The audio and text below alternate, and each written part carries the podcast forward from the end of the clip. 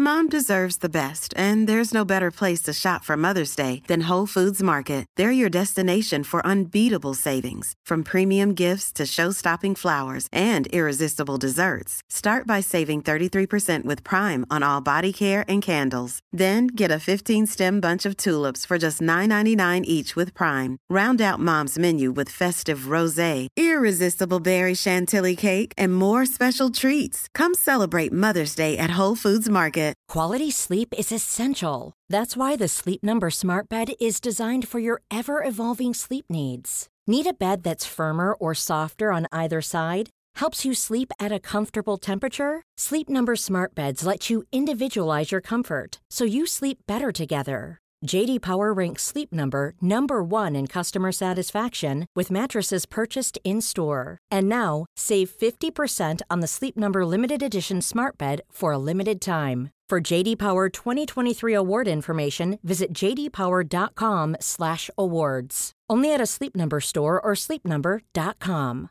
A lot can happen in the next three years. Like a chatbot may be your new best friend. But what won't change? Needing health insurance. United Healthcare Tri Term Medical Plans are available for these changing times. Underwritten by Golden Rule Insurance Company, they offer budget friendly, flexible coverage for people who are in between jobs or missed open enrollment. The plans last nearly three years in some states, with access to a nationwide network of doctors and hospitals. So, for whatever tomorrow brings, United Healthcare Tri Term Medical Plans may be for you. Learn more at uh1.com.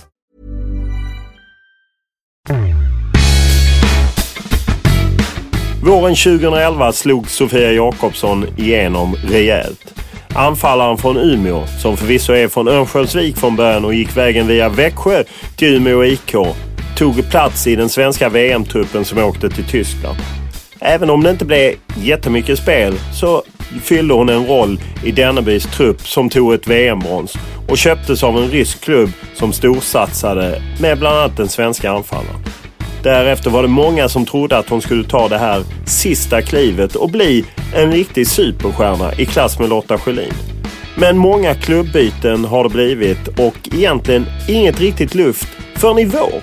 Kanske är det Pia Sundhage som verkligen får skörda Sofia Jakobssons talanger i Kanada i det VM som väntar nu. Hon har hittat rätt i Montpellier efter en tid i Ryssland, England och Tyskland.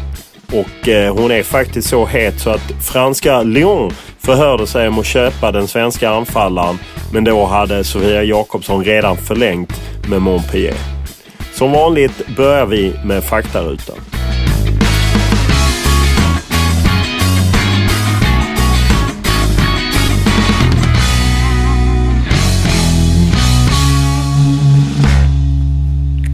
Ålder? 25 år. Familj?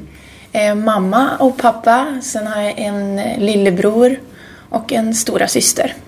Bor? I Frankrike. Eh, spelar i Montpellier. Utbildning? Ja, jag har gått ut gymnasiet. Sen har jag inte så mycket mer utbildning så att det är väl någonting som kommer ske i framtiden. Lön? Ja, jag vet inte. Jag drar ett streck där. Den största fotbollsupplevelse du varit med om? Det kan vara allt som spelare, åskådare, whatever. Eh, ja, jag får nog faktiskt ta min... Eh, att jag har en egen, ett eget minne där och då får det vara VM 2012, 11 i Tyskland. Eh, då det blev VM-brons. Eh, kanske inte var så mycket inne på planen men stöttade väldigt bra utanför och eh, det var en fantastiskt bra... Ett fint fotbollsminne. Och, någonting jag hoppas jag får uppleva igen men även lite, gå lite längre den här gången. Bästa spelaren du spelat med? Eh, ja, den är ganska klar. Eh, Marta. Eh. Tuffaste motståndaren du stött på? Oh, eh, den är svår. Eh, jag får nog säga... Jag har mött henne flera gånger i Frankrikes landslag och ungdomslandslag och det är mittbacken i Lyon. Jag vet inte riktigt hur man uttalar det, men Reinhard. Precis. Det borde du kunna efter ditt år i Frankrike. Ja. Finns det någon medalj? Jag menar du har ju varit med och spelat länge och vunnit mm. olika saker och så. Finns det någon medalj du värdesätter lite extra i din samling? Ja, det får nog vara VM-bronset då. Och sen har jag ju något, ett Champions League-silver Så ja, de två. Jag vet inte. Dels vet jag ju att det har varit svårare för er damspelare att byta tröjor. Men du kanske har bytt tröja någon gång och i så fall har du någon raritet i samlingen? Eh, jag har faktiskt inte bytt så mycket tröjor men eh, då får jag nog säga min, hon är ändå min kompis men eh, Ramona Bachmann så får jag säga att hennes tröja tror jag kan bli värd lite grann senare. Vad är den bästa publik du spelat inför? Eh, ja, det får jag faktiskt också säga VM i Tyskland. Det var fantastiskt och jag vet att damfotbollen där är stor så att eh, det var mycket publik, bra väder och det gick bra för oss att ja, det var härligt. Bästa arena du spelat på? Ja, har jag spelat på någon? jag har spelat på någon bra, höll jag säga. Nej, men jag tror att vi spelade på... Eh, I OS i London så tror jag vi spelade på West Hams arena, så att den, det var häftigt. Har du något eh, mål eller någon grej på Youtube som du gärna letar upp när du vill bli på gott humör? Um, nej, men jag har sett... Uh, det är någon, någon som har gjort uh, ihop lite klipp på mig själv, så den har jag väl kikat på ett par gånger för att säga. Pinsamt men sant. Det är väl inte pinsamt? Ja. Vad kör du för bil? Ja, jag kör en Ford. Vad röstar du på? Eh, ja, jag får väl erkänna. Jag erkänner. Jag röstade på Socialdemokraterna. Det är in, inte erkännande på det sättet, men jag förstår hur du menar. Ja. Vad har du för motto? Ja, jag tar väl en dag i sänder. Vet inte, lever i nuet. Senast du grät? Oh, eh, gud. kommer jag faktiskt inte ihåg. Jag gråter inte så ofta faktiskt. Kommer inte ihåg det. Senast du var onykter slash full? Nej, men jag var väl inte full direkt. Men, eh, tog väl någon drink efter sista matchen. Vad läser du för något? Eh, jag läser lite bloggar. Mm. Sen läser jag lite nyhetsblad och sånt. Eh, ja, jag är inte någon eh, bokläsare utan det blir mer liksom runt på internet och så. Vad lyssnar du på? Eh, lite all, allt. Eh, men mest är det väl lite R&B och så. Chris Brown, Beyoncé. Vad ser du på?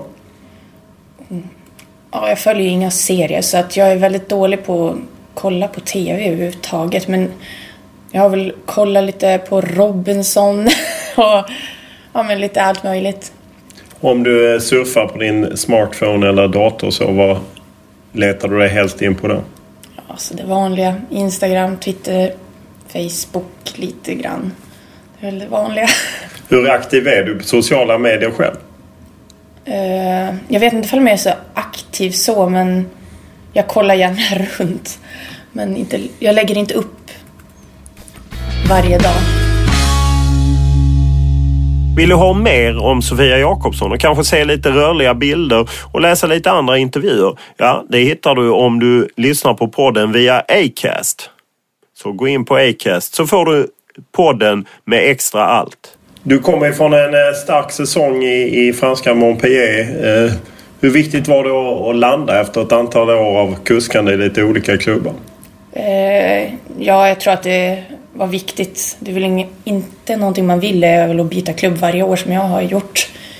Men eh, samtidigt har jag lärt mig mycket och eh, det känns som att nu har jag kommit på en bra plats och det känns som att jag kan bli kvar i Frankrike ett par år. Vad, vad var det i Montpellier som gjorde att du hittade rätt? Ja, eh, så här nu i efterhand kan jag säga att jag trivs jättebra i laget, trivs bra i staden ja, men ha, ha bra människor runt omkring mig och det känns liksom bra. När vi träffas så har du precis anlänt från lite semester i Örnsköldsvik med fulladdade väskor inför att åka till VM i Kanada. Hur, hur packar man för en sån turnering och lång resa? Ja, eh, alltså jag har väl inte så mycket med mig egentligen i väskan. Utan det är väl fotbollsskor, lite en necessär med lite smink och lite hårprodukter och så. Sen så är det väl inte så mycket mer faktiskt i väskan utan det blir väl mest fotbollskläder man kommer ha på sig under den där resan och det, ja, passar alldeles utmärkt. Hur är känslan när man inte vet om man eh, ska komma hem i en bit in, eller mitten på juni kanske eller man ska komma hem i kanske början på juli och hyllas på Kungsträdgården om man har vunnit eller något liknande? Ja, alltså jag, jag har väl en dröm och jag tror att de flesta också har det att vi ska gå så långt som möjligt. Och det, alla har tränat hårt inför det här och vi alla siktar på att vara kvar där till slutet. Hur, eh, när man vet att det närmar sig ett mästerskap hur förbereder man sig då att man ska avsluta sin egen liga eller klubbspel och sen så då ska man ha lite semester samtidigt vill man ju komma i bra form. Hur, hur lägger man upp det? Ja, eh, det har ju varit som sagt en lång säsong och eh, man... För mig är det väl att ta dag för dag och se hur det känns och så men säsongen gick bra och jag känner mig inte slut mentalt eller i kroppen så för mig har det varit känns det som att det är bara tuta och köra. Jag har haft lite ledighet som har varit väldigt skönt och hemma i lilla Övik och eh, nu känner jag mig laddad att komma igång igen och få sparka lite boll och sen ja, men in i turneringen och ja, smälla på lite. du var ju som sagt med i VM 2011, EM 2013. Vad betyder det att ha ett par mästerskap i bagaget? Mm, för mig personligen så känns ja, det eh, väldigt eh, viktigt att ha fått vara med på det. Eh, det är väldigt speciellt om man är borta länge med samma personer och man är, bor på hotell. Och, ja, det är väldigt speciellt men fantastiskt kul. Och jag har mest bara bra minnen ifrån det men eh, ja, det, skill det känns verkligen skillnad nu från första mästerskapet till nu. Så känner jag mig mycket tryggare och det känns som att man man har gjort det förr så att det inte är en större grej liksom. Vi eh, går tillbaka en och en halv månad så var du i Sverige och eh, ni mötte Schweiz och eh, Danmark. Två matcher ni nog vill glömma. Stryk mot Schweiz och 3-3 mot Danmark. Släppte in mycket mål. Ja. Vad betyder det här att två så svaga matcher så tätt in på VM? Ja, eh, jag hoppas på att det kan vara en bra grej. Eh, helst, man vill ju vinna varje match men vi spelade inte alls bra mot Schweiz. Eh, vi vet att vi kan mycket bättre så det är väl positivt. Ehm, men vi snackade väl igenom efter matchen mot Schweiz och sa att det är liksom, vi spelar i landslaget och det är inte acceptabelt att vi gör en sån platt match. Och, eh, ja, nu vill jag helst inte komma ihåg den där matchen, men, ja, men vi gick igenom den matchen och det känns som att den är glömd nu. Eh, sen så spelade vi mot Danmark. Eh, tycker att vi ändå gör en hyfsat bra match. Vi gör mycket mål framåt men vi släpper in lika mycket bakåt. Så tycker ska, gör man tre mål framåt så ska man inte släppa in tre mål bakåt. Eh, men jag hoppas på att i VM håller vi tätt och så får vi fortsätta leverera framåt. Eh, den beskrivning man får efter Schweiz-matchen när ni snackade igenom var ju att Caroline Seger skällde ut er andra spelare. Var det en korrekt beskrivning? Skällde ut, men hon är en fantastisk lagkapten och jag tycker att hon tog tag i det på rätt sätt. Och eh, jag tror att vi allihopa håller med om vad, vad vi sa och liksom, det var inte bara hon som öppnade käften. Så att, nej, men jag tror att eh, det var viktigt att vi tog tag i det och jag tycker att det var bra tidpunkt att hon tog det direkt efter matchen. Och... Hur arga var ni? Nej, men jag var bara väldigt besviken och det kändes liksom konstigt. Man förstod inte att vi hade spelat så då, liksom 3-1 mot Schweiz. Det är inte ett jättebra resultat och vi spelade inte bra fotboll. En del av oss reagerade att, att detta var liksom något ni spelare skötte och inte med Pia Sundhage och ledarna. Hur, och jag menar Hanna Marklund som jag jobbar ihop med på TV4 sa att under hela hennes landslagskarriär hade hon aldrig varit med om något liknande. Hur ser du på det? Att man gör ett sånt möte utan förbundskaptenen? Mm. Men jag tror att det var viktigt att vi fick liksom prata igenom och eh, för det är vi på planen egentligen som presterar. Sen är det tränaren, de som har lagt upp planen hur vi ska utföra matchen men vi utför ju inte matchen som ja, men de har sagt det eller som vi själv har sagt det. Och... Men borde inte Pia vara den som är inne och i så fall läxar upp er? Eh... Om någon ska läxas upp överhuvudtaget? Eh, jag vet inte. Jag tyckte det var bra att vi fick eh, själva liksom ta tag i det. Eh, för att ibland är det så att Pia kommer inte alltid kunna eh, säga till oss på planen vad vi ska göra när det är mycket folk. Vi kommer liksom... Vi måste förlita oss på varandra och jag tror att det är viktigt att vi för det första kommer ihop och sen delger det till Pia sen ifall om det... Jag vet inte, jag tycker inte att det var fel och sen vet jag inte vad Pia tycker och... och men det kändes liksom rätt då och jag tror att det kan... Att det var rätt och sen så att vi kan lösa det tillsammans. Det är svårt att förklara men ja, det var rätt beslut tycker jag. Till matchen efter så hade ni ju bytt spelsystem. Att det spelsystem som Pia Sundhage ville att man skulle spela in med tanke på VM. Det ändrade man en match innan man ska ta ut VM-truppen. Hur ska vi utanför tolka det? Ja, jag vet inte. Det var väl en liten chock för oss spelare också att vi plötsligt bytte. Jag tycker ändå vi spelade hyfsat bra i Algarve och sen plattmatchen mot Schweiz och sen så tror jag att det kanske baserade sig på att vi hade släppt in rätt mycket mål att någonting måste göras. Eh, så jag vet inte riktigt. Eh, vi flesta är ju trygga med 4-4-2 också så att det är väl inte en jättestor förändring. Eh, så vi får se vad som sker nu. Tror vi fortsätter kanske med 4-4-2. Jag har ingen aning faktiskt. Upplevelsen var ju att kanske en del spelare hellre ville gå tillbaka till 4-4-2 för att de inte funkade och att Pia Sundhage vek sig för det. Hur upplevde du det? Ja, eh, nej, jag hade faktiskt ingen aning om att vi skulle byta utan det sades väl på ett möte. Och som spelare är väl bara acceptera vad tränaren vill och utgå ifrån det och köra på. Vad är ditt förtroende för Pia Sundhage? Eh, ja, det är stort. Eh, jag gillar Pia jättemycket som tränare och jag tycker att hon har kommit in med många nya idéer och eh, en väldigt... Hon är en person som inspirerar väldigt mycket och ja, men jag, jag, jag, jag tycker att hon är bra. Ni har ju ett rätt tufft motstånd i, i VM med Nigeria, Australien och USA. Mm. Och sen, jag menar, blir man tvåa i gruppen, vilket inte är en omöjlighet, så kan det bli Brasilien. Alltså, det ser ju rätt tufft ut. Vad, vad är rimliga krav på er? Vet inte. Ett VM är ju alltid tufft. Liksom. Man kan ju inte tro att man ska komma till ett VM och det är enkelt. Eh, då tror jag man är fel ute. Eh, men eh, det är såklart en tuff grupp. USA är ett av de bästa lagen i världen. Nigeria vet jag inte så mycket om, förutom att ja, de har bra spelare. Australien likaså, inte så stor koll. Men en tuff grupp och men allting är möjligt. Jag tror att vi har stor chans att vinna mot alla lag i gruppen och sen får vi se ifall det blir Brasilien eller något annat men ja, jag tror på vårt lag och det känns som att vi har många fantastiskt bra spelare i vårt lag och får vi det att och, eller får vi alla spelare att spela bra så tror jag att vi kan gå hur långt som helst. Just att inte känna till så mycket om Nigeria eller Australien. Är det en styrka eller är det en svaghet? Ja, alltså jag tror vi kommer väl få, få mer information nu under lägret och så. så att eh, jag tror att det, det, för mig känns det lugnt. Om vi, jag behöver inte veta så mycket om motståndarna men det är bra alltid att veta lite grann.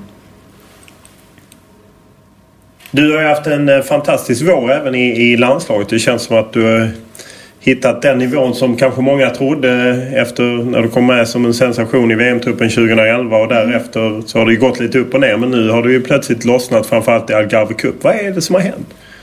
Eh, ja, jag vet inte. Eh, det känns som att eh, eh, spelet i Frankrike har...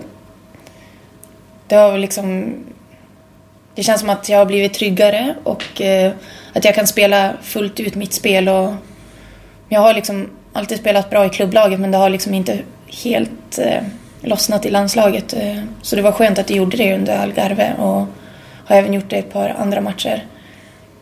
Mm. Hur mycket har du grubblat över att just det inte har lossnat i landslaget?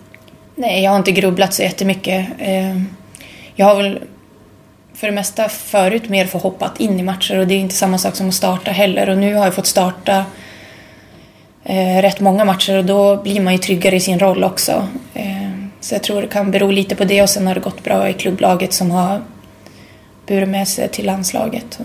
Var vill du själv spela? Jag menar, det känns som att både Dennerby men även Pia Sundhage har försmak och tvinga ut dig på en kant. Mm. Eh, vad vill du själv spela? Om, om jag... du struntar i de andra? Ja, om jag skulle få bestämma själv så skulle jag absolut sätta mig som forward. jag känner mig mer hemma där och eftersom jag är en spelare som löper ganska mycket så är det skönt att man kan löpa ut på båda kanterna och även centralt. Är man med på en kant så, så ska man ju helst vara på kanten och kanske tänka lite mer försvarsspel också och hjälpa backen. Men är det så att jag spelar på en kant så är jag lycklig att jag spelar överhuvudtaget. Så... Men hur länge kan man bära med sig den känslan att jag är lycklig över att spela? När kommer man till en gräns att ah, men jag ska spela där för att det är min position? Nej, men jag tycker ju att jag själv är en forward men eh, samtidigt så är jag ju inte... Eh, jag kan också spela på kanten och har gjort det mycket liksom. Eh, och jag vet inte vad, vad egentligen Pia tycker jag är bäst som. Eh, jag har ju fått spela på både kanten och forward så jag vet inte om det beror lite på vilket motstånd vi spelar mot eller om, om jag är liksom... Ja, jag får ibland spela på kanten lite, ibland som forward. Men själv tycker jag att jag är bäst som forward.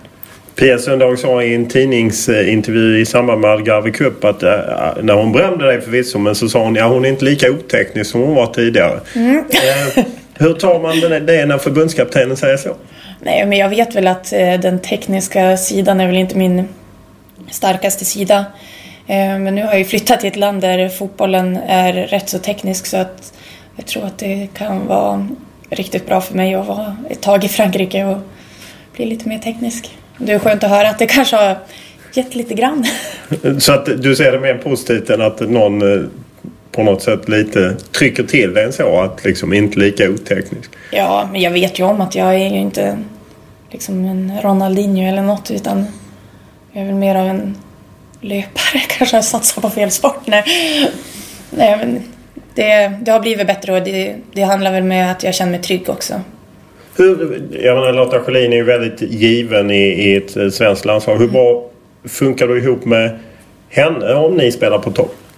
Eh, Lotta är en fantastisk spelare och sen också en fantastisk person som eh, snackar mycket och det hjälper en att komma in i liksom matcherna lätt och hon är väldigt lätt att samarbeta med och inte alls några problem alls utan det är bara fantastiskt kul att spela bredvid en sån bra spelare. Så om du hade formerat landslaget så är det du och Lotta Schelin på topp och så kanske Aslani bakom er som någon slags tia då eller? Ja, det hade ju varit perfekt. Framför du det till Sundhagen? Eh, nej.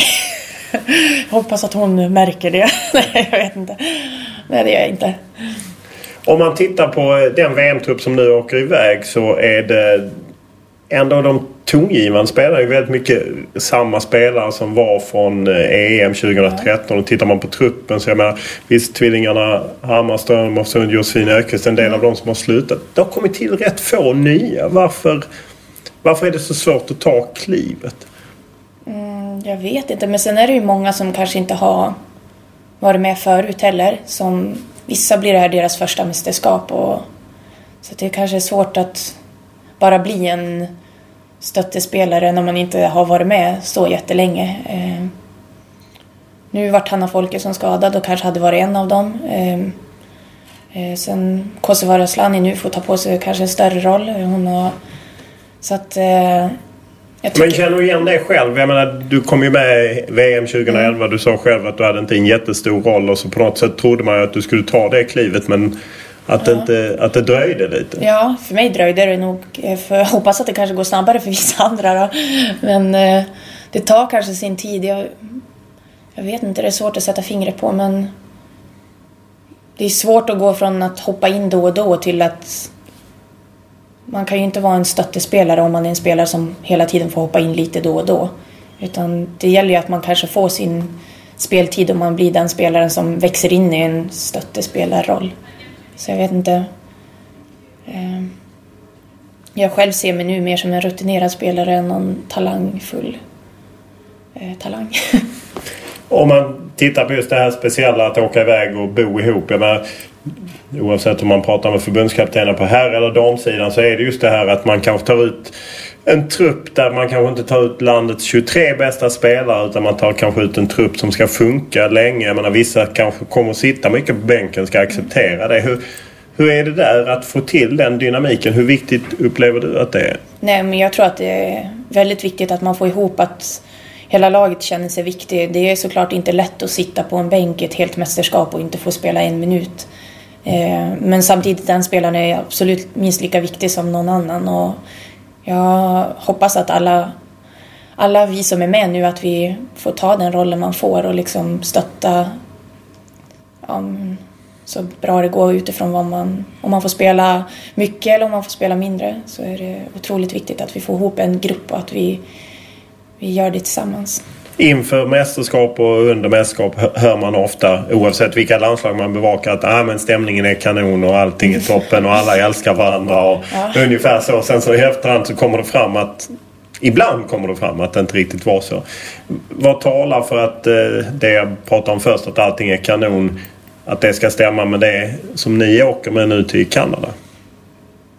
Ja, alltså jag har aldrig varit med om att det inte har funkat bra utan eh, tror att vi mm, vi är inte samlade så himla mycket annars så att jag tror att det kan vara positivt att vi inte kanske är som i USA och samlade i flera, flera månader. Då, jag tror att det kan tära lite grann om man, man lär känna varandra på andra sätt och, och kanske man inte gillar vissa och så, men jag har aldrig varit med om att det har varit något problem för det svenska landslaget.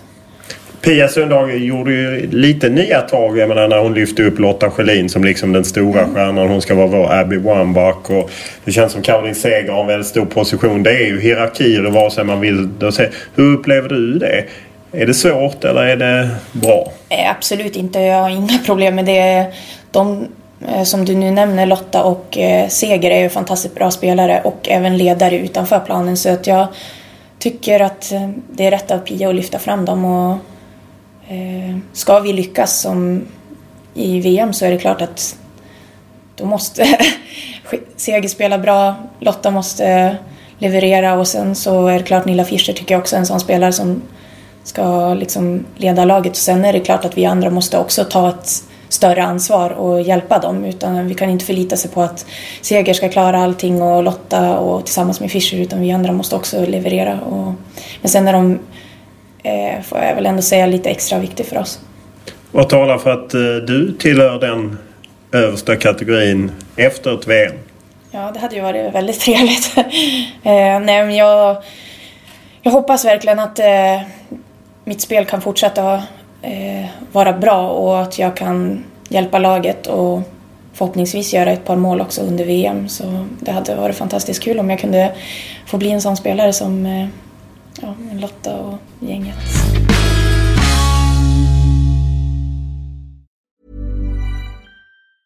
Life is full of awesome what ifs and some not so much, like unexpected medical costs. That's why United Healthcare provides Health Protector Guard fixed indemnity insurance plans to supplement your primary plan and help manage out of pocket costs. Learn more at uh1.com. If you thought the only way to get a more defined jawline with natural looking results was through surgery, think again. Juvederm Volux XC is a non surgical injectable gel filler that improves moderate to severe loss of jawline definition and can help you achieve natural looking results with little downtime. Even better, this improved definition lasts up to one year with optimal treatment. No maintenance required. Improve jawline definition for a smooth, sculpted look with Juvederm Volux XC. For important safety information and to find a licensed specialist, visit juvederm.com. That's J U V E D E R M.com. Not for people with severe allergic reactions, allergies to lidocaine, or the proteins used in Juvederm. Common side effects include injection site redness, swelling, pain, tenderness, firmness, lumps, bumps, bruising, discoloration, or itching. There's a risk of unintentional injection into a blood vessel, which can cause vision abnormalities, blindness, stroke, temporary scabs, or scarring. Talk to a licensed specialist specialist to find out if it's right for you. There's never been a faster or easier way to start your weight loss journey than with PlushCare.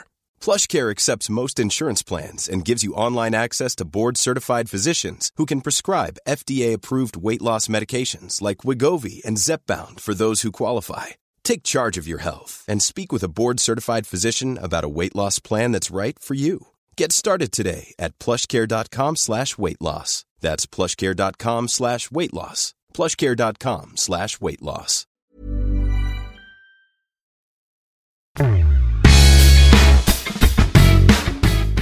Sveriges dyraste fotbollsspelare är ju Zlatan Ibrahimovic. Men Sveriges dyraste damfotbollsspelare är inte Lotta Schelin. Det kunde man annars tro. Men det är faktiskt Sofia Jakobsson. Det var ryska klubben Rosianka som efter ett starkt VM och en stark säsong i Umeå IK köpte anfallaren för 365 000 kronor. Hon flyttade till Ryssland och eh, har därefter spelat i England och Chelsea, tyska Kloppenburg och nu i franska Montpellier. Och det låter inte som att hon är på väg hem till allsvenskan för att förgylla den med sin stjärnstatus. Utan snarare handlar det nog om att eh, fortsätta att spela utomlands. För det är där både pengarna och möjligheterna att utvecklas finns. Och de vill hon fortsätta att ta. Du är den dyraste svenska damspelaren vad jag vet, när du blev köpt till Ryssland. Ja. 365 000 kronor. Ja hur, hur, var det att, att bli? För jag menar, det var inte så vanligt med pengar i damfotboll men börjar komma mer och mer. Hur var det att plötsligt få ett, ett pris på sig själv på det sättet? Ja, jag tänkte att de skulle väl vänta till mitt kontrakt gick ut för det gick ut sen på, eller på vintern. Eh, de ville ju absolut att jag skulle komma så att eh, Ja, jag trodde först inte att det skulle bli liksom någonting men ja, klubbarna förhandlade och där, sen blev det. Det var bara... För mig kändes det som att de skötte det där och jag spelade på. Liksom, ja. Men det var, det var annorlunda men kul. Hur mycket tvekade du att gå till Ryssland som ju ändå är ett stort steg kulturellt sett? Och... Nej, men jag tvekade jättemycket. Eh, men sen gick allting ganska fort. Jag visste först inte att de alls var intresserade av mig men sen berättade klubbchefen att eh, ja, men vi har en klubb som är väldigt intresserad och skulle kunna köpa loss dig och så. Hur känner du inför det? Och så började vi prata och så flög eh, Paris nuvarande tränare Farid Benstiti över till Umeå. Han jobbade då för den ryska klubben? Ja, flög över till Umeå och pratade lite med mig och sen gick det väldigt fort. Då hade jag väl tror jag, två dagar på mig att bestämma mig för sen skulle fönstret stänga. Så de där två dagarna kan jag säga var väl inte de roligaste i mitt liv. Det var rätt så tungt då.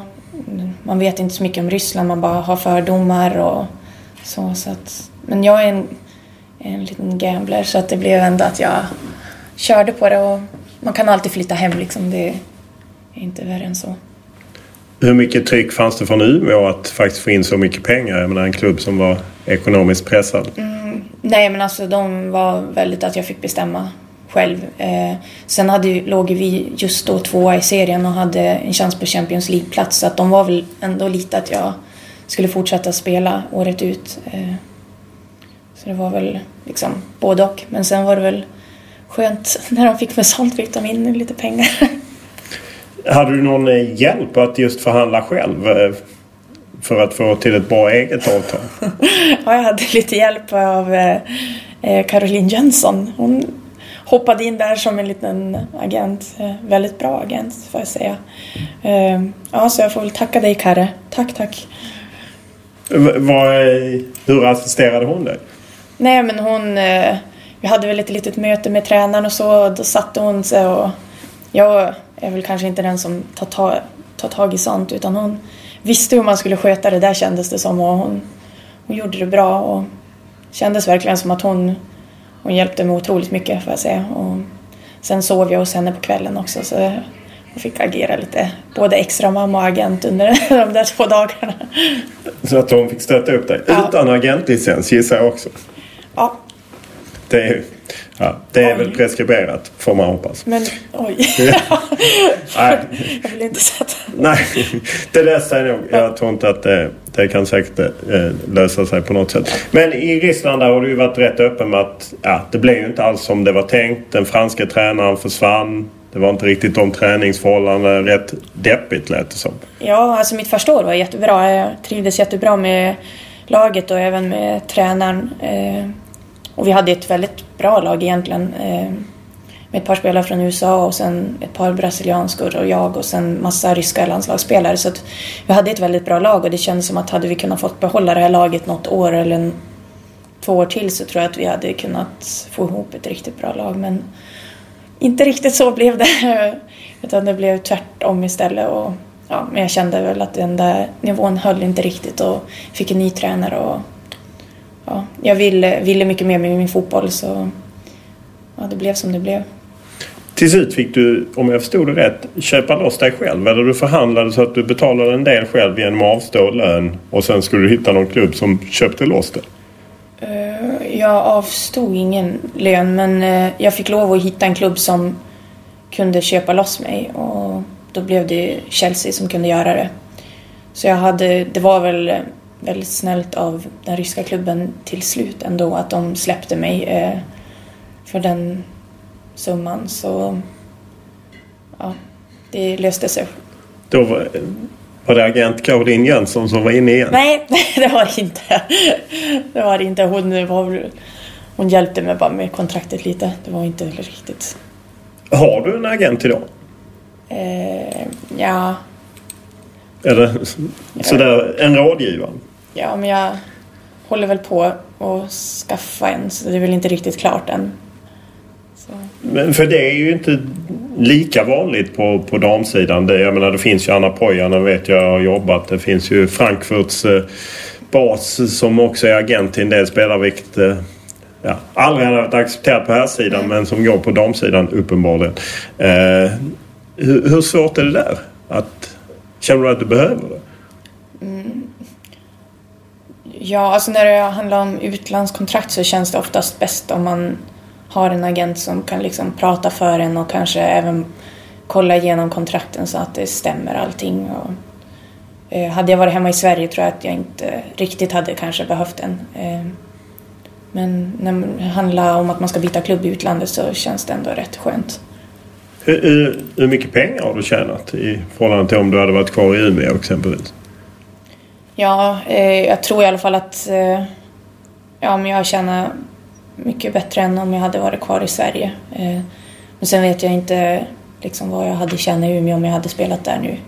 Men ja, man vet väl att Sverige kanske inte...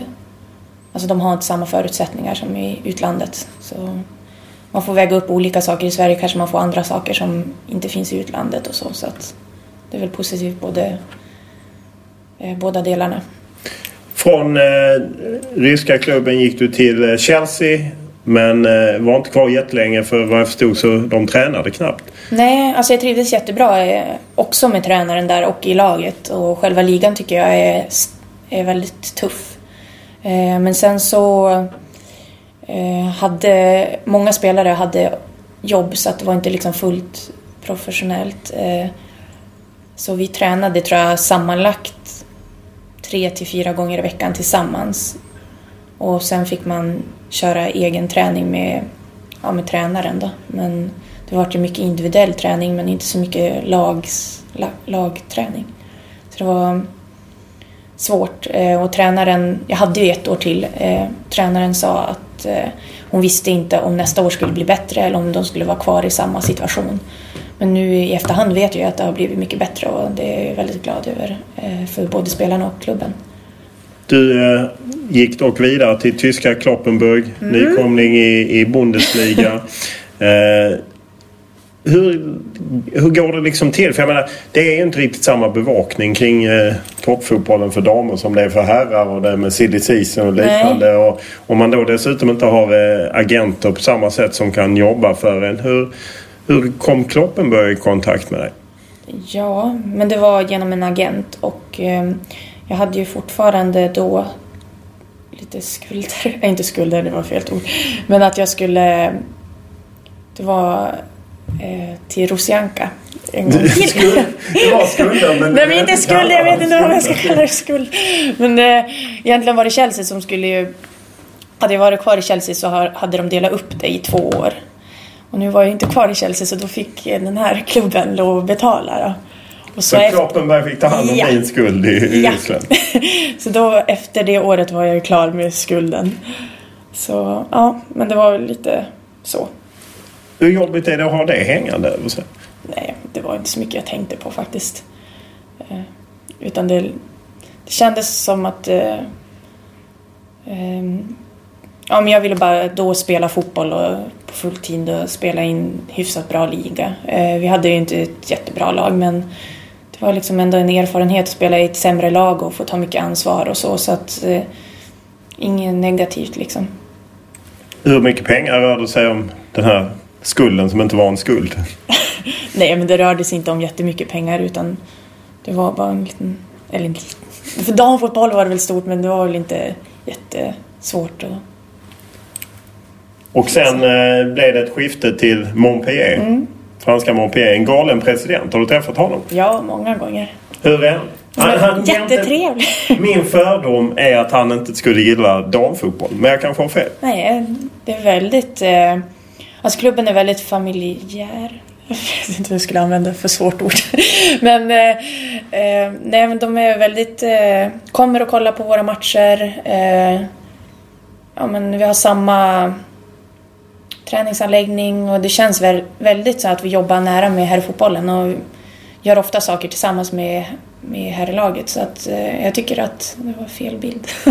Ja, nej, och det är mer min fördom Ja. av honom Ja. eftersom han är lite galen och kan uttrycka sig rätt drastiskt. Ja. Sen, har, sen verkar ju det vara sprida sig över Europa och där är ju Frankrike långt framme med både Lyon och nu PSG har hakat på Montpellier.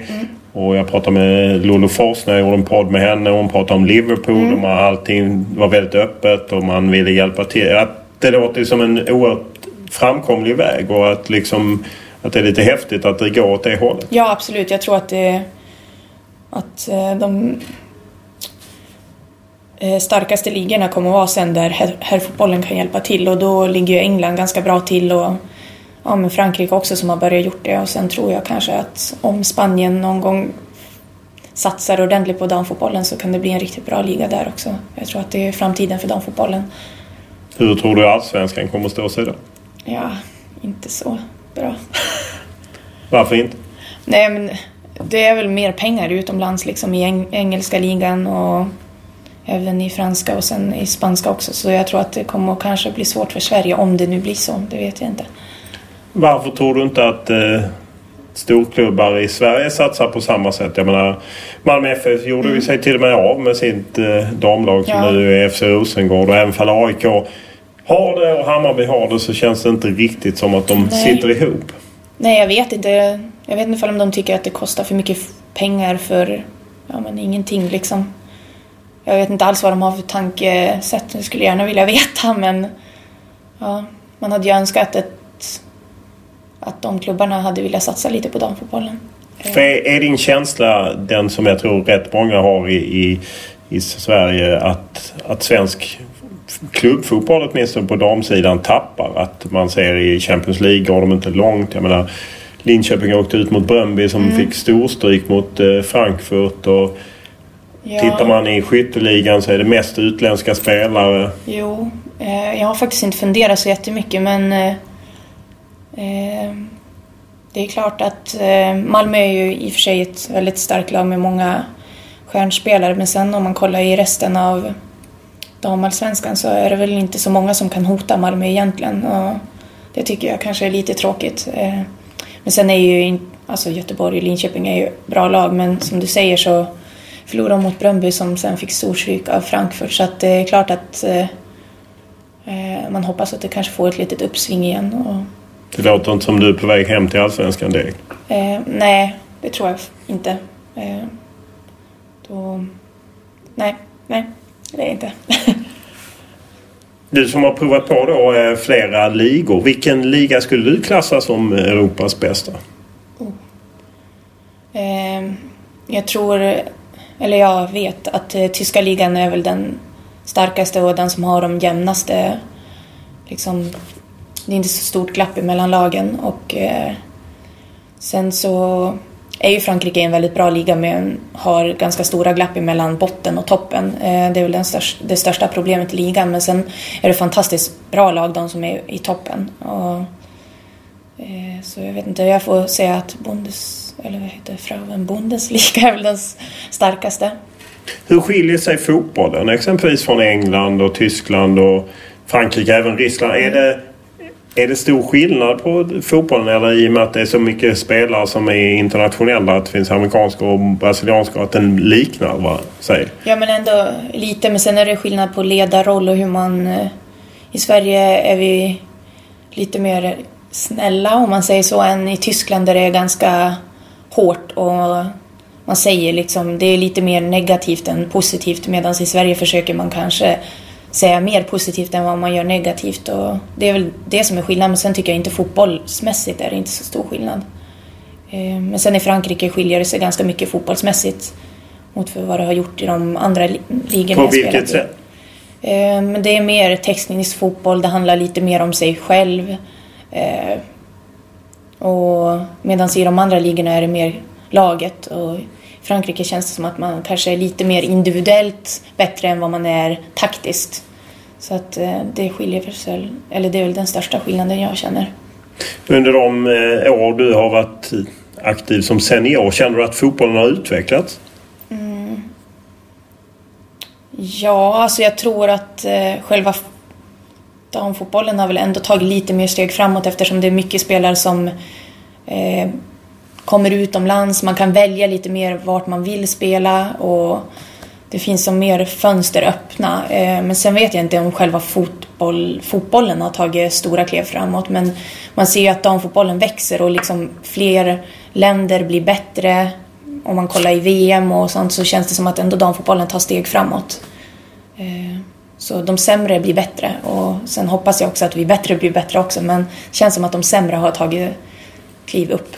Om du tittar på fotbollen i sig känns det som att, eh, att den utvecklas i form av att det kanske blir ja, mer avancerade spel. Eller det, jag menar liksom att inte så enkelt spel. Jag menar, det har ju skett samma i herrfotbollen. Mm. kan man ju känna liksom en, en kantring från mer eh, spela enkelt, rakt, långa bollar och sen typ mer possession-spel där Barcelona. Känns det som att fotbollen som på damnivå också tagit det klivet? Jo, men det tycker jag ändå att eh, eh, Eh, det känns nästan lite som att det var Japan som införde det lite och det känns som att många lag har tagit efter att eh, med utveckla det spelet och vi har även försökt, eller försökt, vi har även gjort det i landslaget och jag tycker att det har blivit mycket, mycket bättre.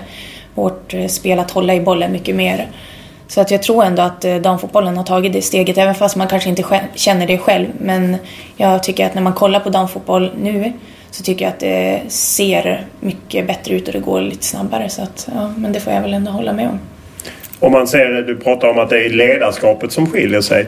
Eh, fortfarande är det ju så att det är rätt många män som är tränare men inte... Ja, det är inte alltid bara kvinnor som är tränare, damlag och så. Skiljer sig det ledarskapet på något sätt åt? Är det skillnad att ha Thomas Denderby kontra Pia Sundhage eller? Mm, nej, det tycker jag inte. Eh, sen är Pia en fantastiskt bra ledare och eh, eh, jag har inte haft någon Jo, jag hade en damtränare också i Tyskland och jag tycker inte att det har varit så stor skillnad mot för en här tränare. Eh, ibland kanske det är till och med så att är det en herrtränare som inte haft damer innan tror jag att det kan vara lite skillnad för de tror jag inte förväntar sig så mycket av en damspelare så att jag har inte haft någon, någon skillnad så i ledarroll.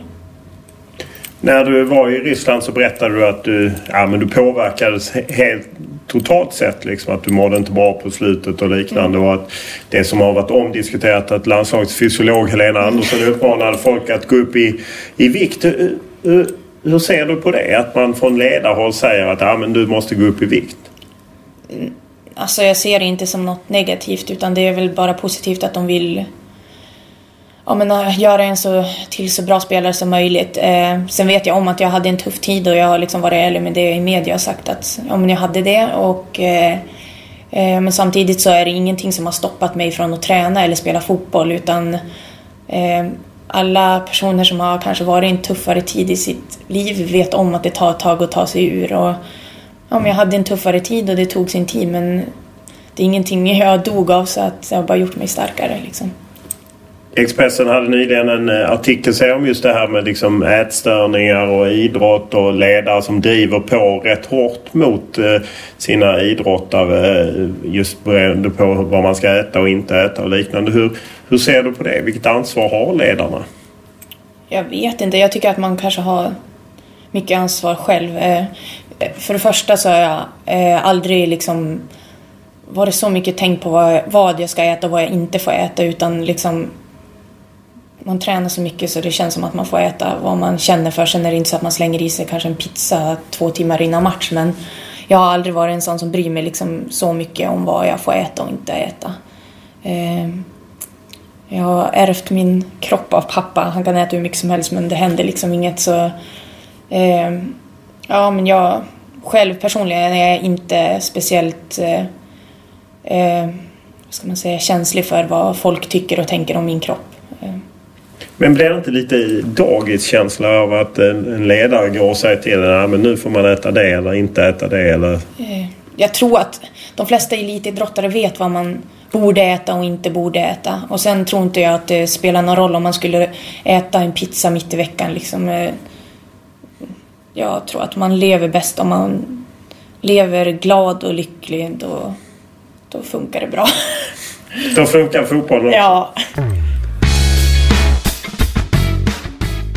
Det populära tv-spelet Fifa har äntligen infört eh, damspelare och bland annat kommer det svenska damlandslaget med Sofia Jakobsson och Lotta Schelin och Kosovare Astani i spetsen att finnas med när det nya spelet släpps till hösten.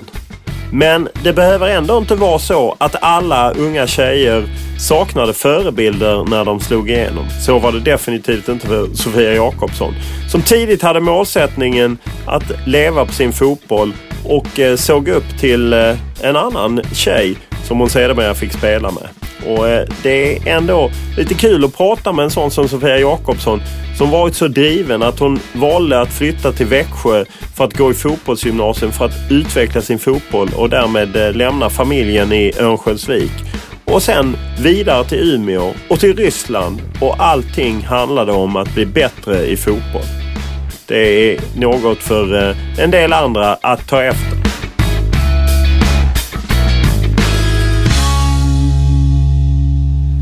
Jag lyssnade på en eh, podd med dig eh, på damfotboll.com eh, och där du berättade att du redan i 6, 7 eller 8 års ålder sa att jag ska bli fotbollsproffs, jag ska spela i landslaget. Vilka hade du som förebilder då? Eh, ja, när jag var så ung tror jag jag var mest bara lycklig att få spela fotboll. Eh, men när jag var lite äldre så hade jag eh, Hanna Ljungberg och det där gänget som förebilder och även Victoria Svensson. Så att de har väl varit mina förebilder. Eh, men jag kände ganska tidigt att det var det här jag ville göra. Och vi hade någon sån här vännerbok tror jag där man skrev i lite ålder och favoritmusik och så. Och så stod det vad man ville göra i framtiden och då skrev jag att jag ville spela i landslaget. Och, ja.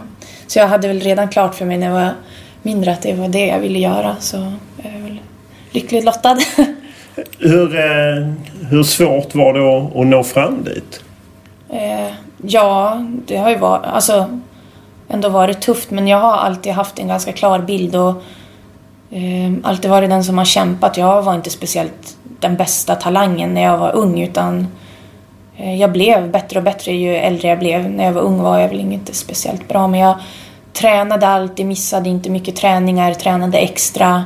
Så det är väl det som har gjort att jag har tagit mig dit jag är idag. Liksom att jag alltid har varit träningsvillig och hela tiden haft viljan att bli bättre. Spelade du mycket spontanfotboll eller var det organiserat då i Örnsköldsvik som du spelade? Eh, både och, men jag spelade ofta med eh, jag bodde nära ett, eh, ett hyresrättsområde. Nej, hur säger man? ja. Men det bodde mycket barn där runt omkring och vi samlades ihop i olika åldrar. Så det blev mycket fotboll efter skolan. Eh, då man spelade med äldre och så. Så jag tror att det kan ha hjälpt till jättemycket. Och det var både killar och tjejer? Ja. Men du har spelat i, inte med killar organiserat utan mer med ett tjejlag? I ja, det var i början spelade jag med killar lite men det var bara några, något år så. Så det var inte speciellt länge, sen var det bara med tjejer.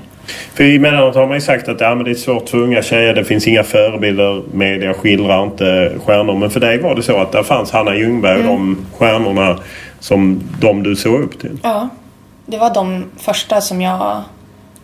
Jag hade inte någon herrspelare innan heller utan de Hanna Ljungberg tror jag var min första så idol.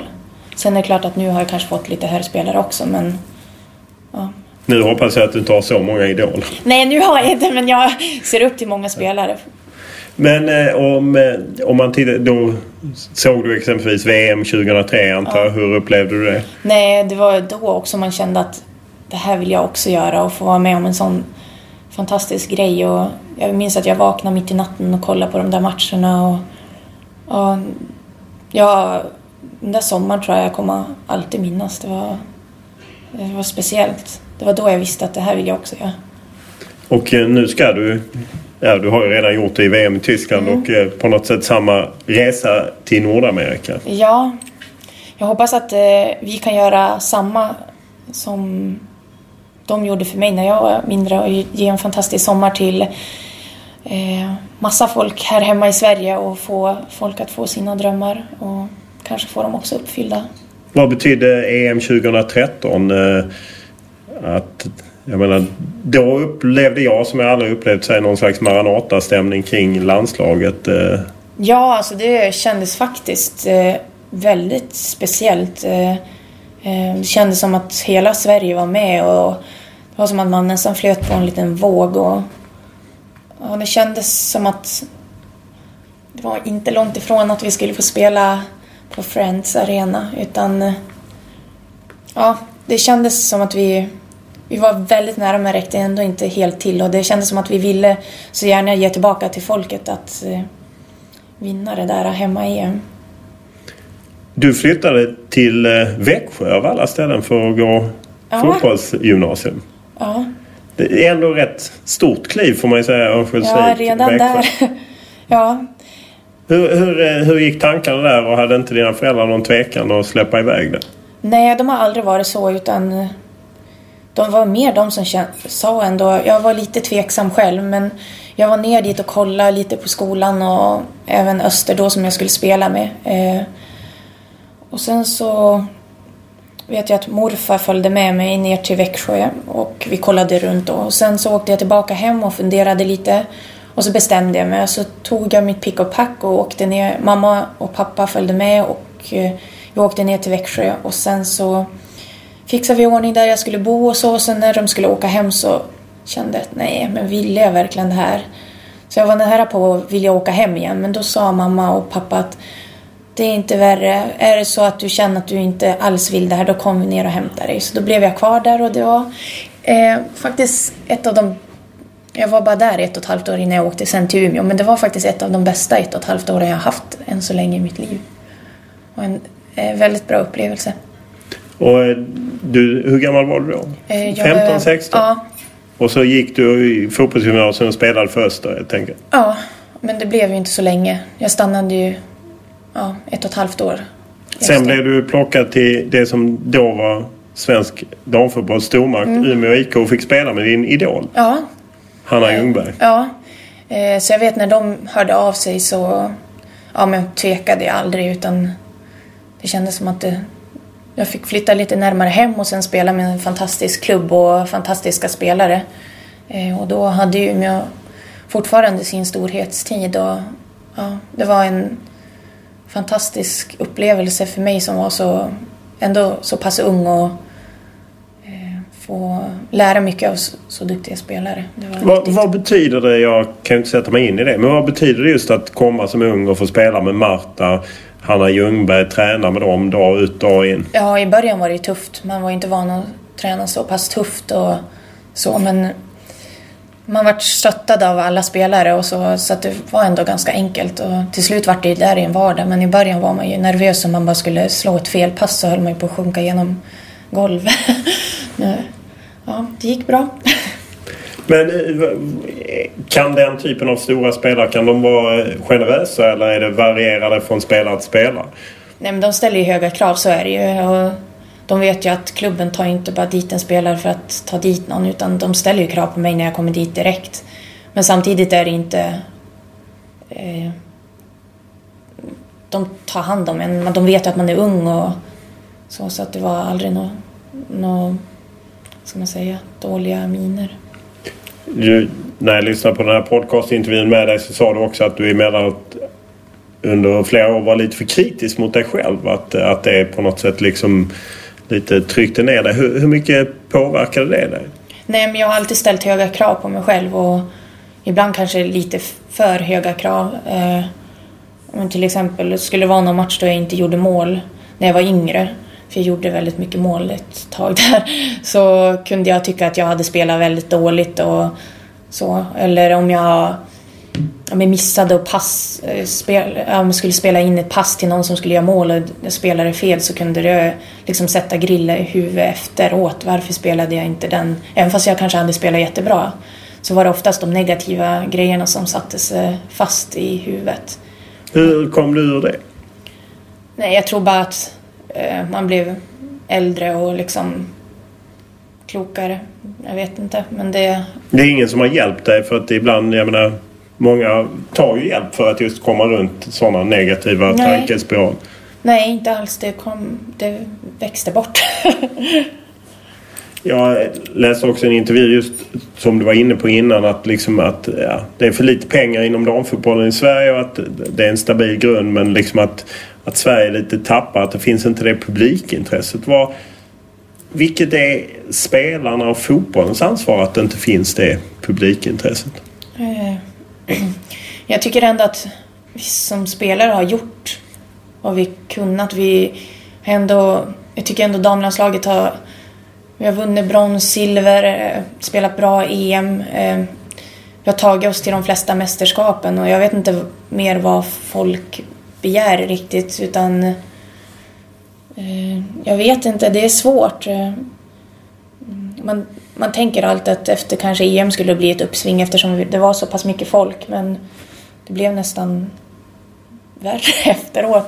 Fast de flesta av er spelar inte i Sverige. Nej, det är klart. Alltså om man vill se... Nu spelar väl Caroline Seger då i Sverige. Ja. Men menar, idag om man vill se stjärnor som Aslani, Seger, Sjölin, Sofia Jakobsson, Mm. Nilla Fischer. Ingen av er är ju kvar. Nej, det kan vara ett problem. Eh, Men... eh, Ja, jag vet faktiskt inte. Men det känns ändå liksom skamsiffror att det kommer hundra stycken och liksom kolla på en match. Och det känns som att de flesta av de hundra är liksom släkt och vänner. Eh, Så jag vet inte. Det är inte så att eh, heller de bästa, bästa spelarna i herrfotbollen spelar i Sverige. Men där kommer det ändå ganska mycket folk. Ja, nej, det är ju likadant på Ja. här sidan eh, landslaget där de flesta är ju Ja. utomlands ifrån. Eller spelar Ja, utomlands. så att... Men, du, ibland kan jag känna att, att eh, ni inte alltid ställer er eh, på barrikaden så mycket som man hade behövt. Barrikad. Ja, barrikad. Nej, protestera. Nej, men eh, att... Nej, men i fotbollsskalan exempelvis att eh, ni sitter ner eh, och sen kommer herrarna in till rockmusik två timmar senare. Mm. De här problemen som har funnits, som kanske eller problem. Det är strukturer som finns. Ja. Och då kan jag ibland känna att, att ni är, lite försiktiga kring hur ni hanterar det.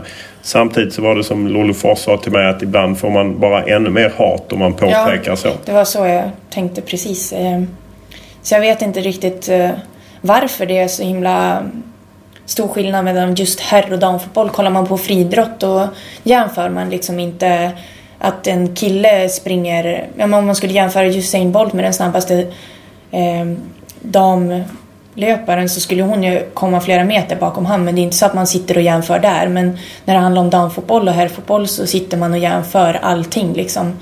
Jag vet inte varför det är just i ja, men herr och damfotboll. Det är inte så att man sitter och jämför någon annan sport känns det som. Skidor eller vad som helst. Nej, och det är ju en sak vad marknaden gör men man kan ju säga att förbundet borde ju agera så att man åtminstone att det var rätt li- att man åtminstone signalmässigt lika. Absolut. Har, har ni förhandlat fram den VM-bonus ni ska få när ni vinner VM-guld? Eh, Vi fick ett mail nu att, de hade, att vi hade gjort det. Eh, Så det var någonting vi skulle gå igenom på ett möte ikväll.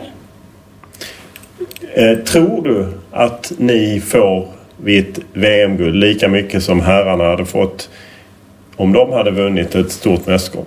Eh, Nej, det tror jag inte. Eh, Hur ser du på att man från förbundet skulle ha det på den nivån?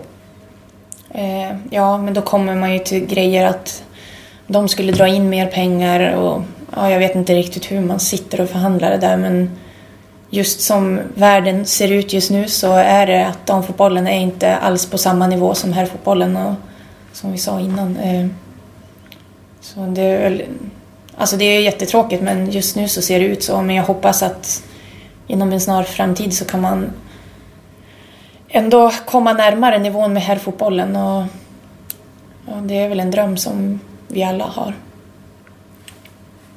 Jättebra. Tack så mycket. Tack, tack. Jag träffade Sofia Jakobsson på Arlanda dagen innan landslaget skulle flyga iväg till Kanada. Efter vi hade suttit och pratat i ett konferensrum eh, på spelarhotellet så skulle hon in och träffa sin skofabrikant och få lite prylar med sig till Kanada. Det visade sig att eh, Stockholm och eh, Hitta rätt var kanske inte hennes allra bästa gren. Så att eh, jag fick guida henne från Arlanda Express till rätt ställe i Stockholm som hon först hade placerat på Södermalm men det visade sig ligga mitt i stan.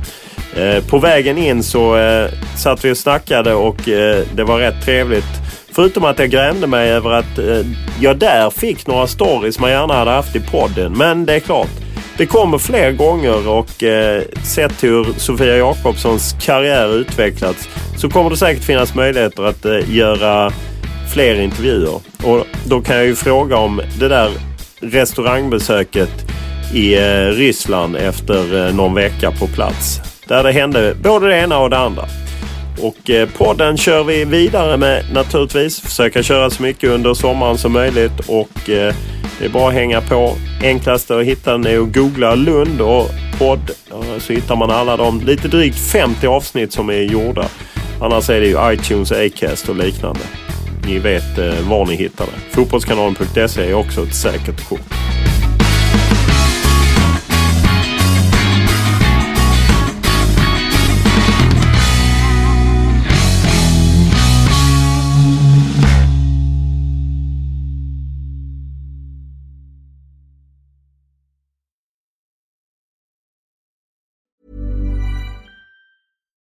Deserves the best, and there's no better place to shop for Mother's Day than Whole Foods Market. They're your destination for unbeatable savings, from premium gifts to show-stopping flowers and irresistible desserts. Start by saving 33% with Prime on all body care and candles. Then get a 15-stem bunch of tulips for just $9.99 each with Prime. Round out Mom's menu with festive rosé, irresistible berry chantilly cake, and more special treats. Come celebrate Mother's Day at Whole Foods Market.